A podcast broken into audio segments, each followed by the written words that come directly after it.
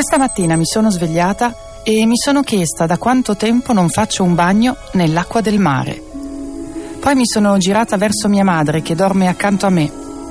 L'ho ascoltata respirare lieve e ho pensato al suo racconto di ieri. Ogni volta che parla di se stessa bambina, le brillano gli occhi di nostalgia. Forse perché ha dovuto diventare grande e ha voluto avere dei bambini suoi tutto in fretta. Ho già sentito il racconto del suo primo amore al mare, ma ogni volta passano degli anni e lei aggiunge dei particolari. Oppure sono io a notare parole che non ricordavo. Il racconto del suo primo mezzo bacio assomiglia a quello che potrei fare io.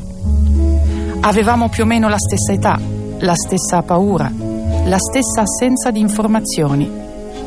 Lei dice che quel Luigi era un ragazzo bellissimo e più grande di lei. Anche Jaime era bellissimo e più grande di me. Lei era in Italia, un paese che non era casa sua. Io ero in Spagna, un paese lontano da casa.